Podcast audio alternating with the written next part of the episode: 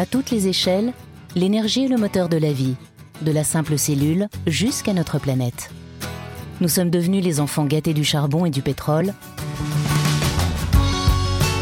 Mais en chemin, nous avons oublié une chose essentielle. Ces énergies ont un coût et un impact sur l'environnement. Le changement climatique est en marche et nous en percevons tous l'urgence. Avec le soutien d'Engie, Challenge et Sciences et Avenir décident de faire le point sur toutes les nouvelles ressources énergétiques, car la solution n'est pas unique, mais multiple. Trouver les justes réponses à nos besoins dans la science n'est-il pas le plus vif des challenges? L'écrivain et reporter Eric Orsena s'installe avec des acteurs du changement pour 12 conversations, 12 dialogues en liberté pour éclairer le futur. Aujourd'hui, Elodie Le Cadre. Elodie Le Cadre, votre parcours est très intéressant parce que vous étiez parti sur une piste et puis vous avez euh, changé de piste. Et on peut se demander euh, pourquoi, euh, est-ce qu'il y a un lien et comment vous expliquez ça?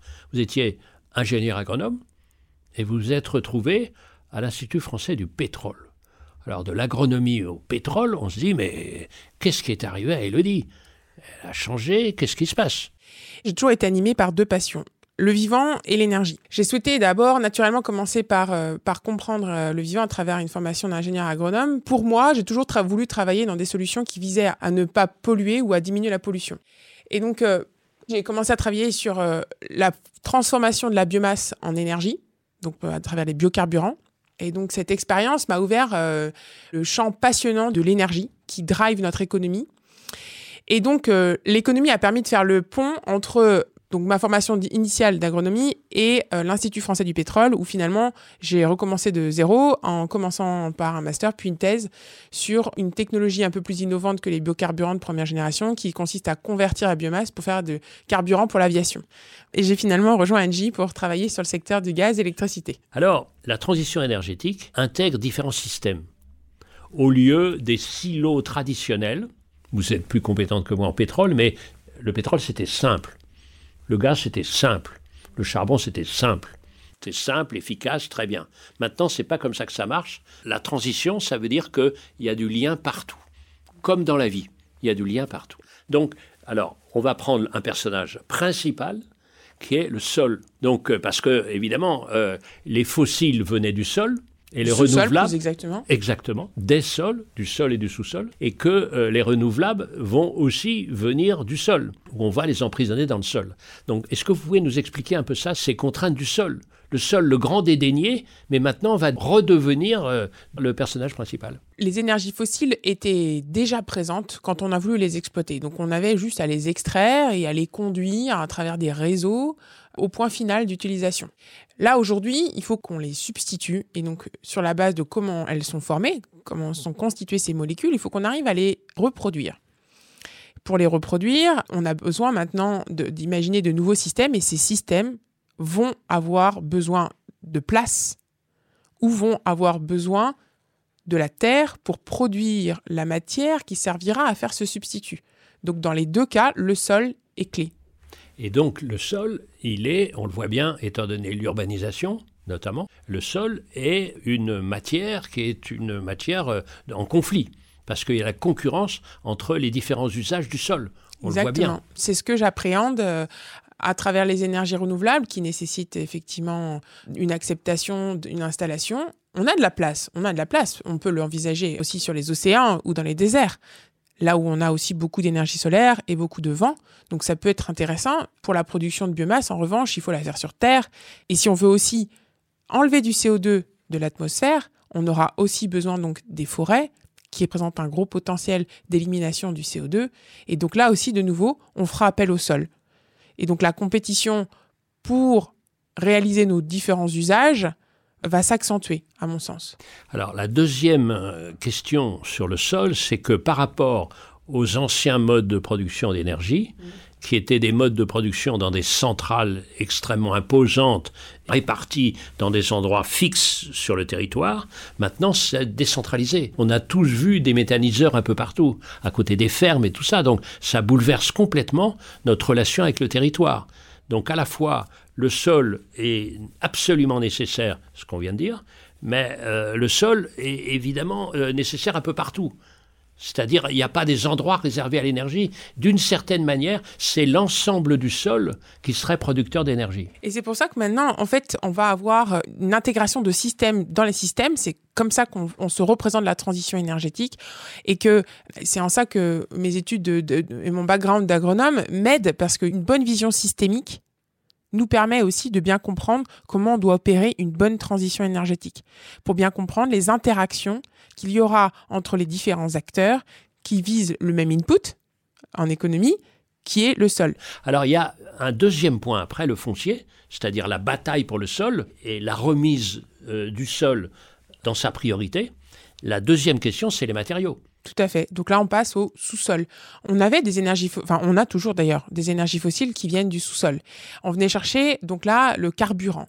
Là, maintenant, on va venir chercher ce qu'on fait aussi déjà, mais on va accentuer la recherche de métaux. Parce que les énergies renouvelables, elles ont une particularité, c'est que on a besoin de ces métaux pour notamment la conductivité, par exemple.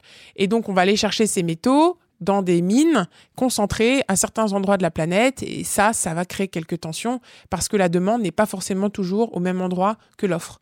On va vers aussi une tension sur l'usage des matériaux. L'ordre de grandeur que vous donnez, qui est tout à fait impressionnant, c'est on va multiplier par 6 la production des panneaux photovoltaïques à l'horizon 2050. Mm. Donc ça veut dire que, évidemment, euh, il y a un besoin de tous les métaux nécessaires pour produire ces panneaux qui est absolument gigantesque. Alors, quels sont les métaux critiques qui sont euh, euh, voilà, à l'œuvre dans ces panneaux? Alors effectivement, en 2022, on a, on a atteint le 1 terawatt d'installation de panneaux photovoltaïques. Et pour atteindre les objectifs de neutralité carbone, on, a un rythme frénétique d'installation de, nécessaire pour atteindre cette neutralité. Ça nécessite du coup beaucoup de, de, matériaux. Pour arriver à qualifier un matériau de critique, ça repose sur une certaine forme d'analyse qui est géopolitique et euh, aussi quantitative, c'est-à-dire la quantité qui est disponible. Les principaux sont le silicium, le borate et le germanium. Mais ça, c'est au sens de l'analyse européenne de la criticité. Et donc, euh, certains pensent qu'il y en a d'autres au regard de la disponibilité dans le temps. Alors, comment est-ce qu'on fait avec euh, ces matériaux euh, critiques, c'est-à-dire ce besoin gigantesque Comment est-ce qu'on fait? Ben, Effectivement, il ne faut pas être trop pessimiste non plus, parce que sinon on n'y arrivera pas. Et c'est aussi pour ça que moi j'aime beaucoup la recherche et l'innovation et que je, je baigne dedans depuis plusieurs années, parce que par exemple, si on reprend l'exemple de la santé, quand on a un besoin d'un vaccin pour se protéger du Covid, on est, on est capable d'accélérer la recherche pour trouver un vaccin propre en temps voulu. Dans l'énergie, il y a aussi cette vertu. Et euh, il existe différentes solutions pour faire face à cette, euh, ce grand besoin international de matériaux, comme par exemple réduire la quantité, puisqu'en fait aujourd'hui, on se rend compte qu'on fait, on fait du gaspillage même au quotidien euh, sur plein de choses. Par exemple, sur l'alimentation, dans, notre frigo, on peut revoir notre alimentation. Bah, c'est la même chose.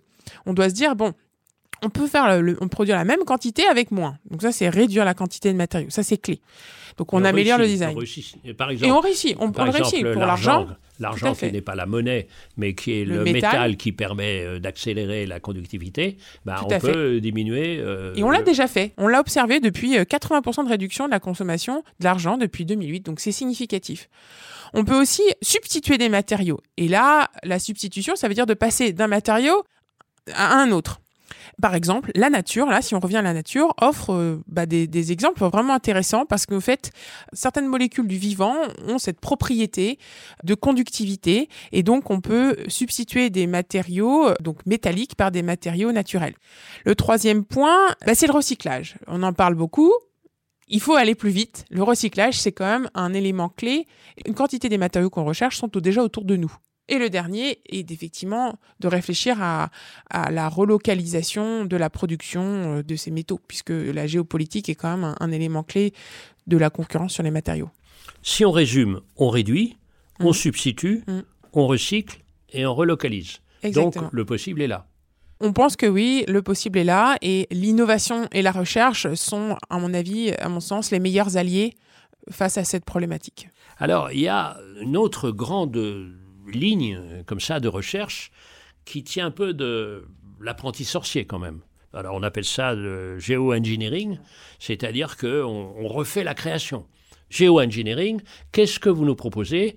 Parce que moi, en tant qu'auteur, je veux faire le tome 2 de la Bible, qui est le premier best-seller euh, jamais fait. Et donc, euh, en sept nouveaux jours, qu'est-ce que vous allez nous proposer?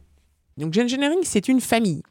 Une famille de solutions qui vise à, on va dire, limiter les impacts du changement climatique liés à la quantité de gaz à effet de serre présent dans l'atmosphère.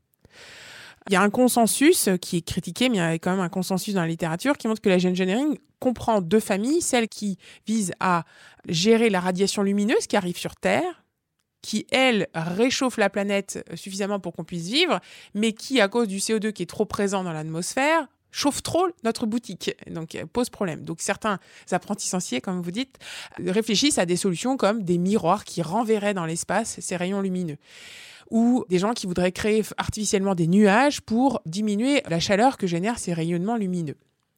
Effectivement, là, moi, je suis aussi pour l'instant dubitative parce qu'on n'a pas assez de résultats et de données pour pouvoir qualifier de l'innocuité de ces, de ces solutions.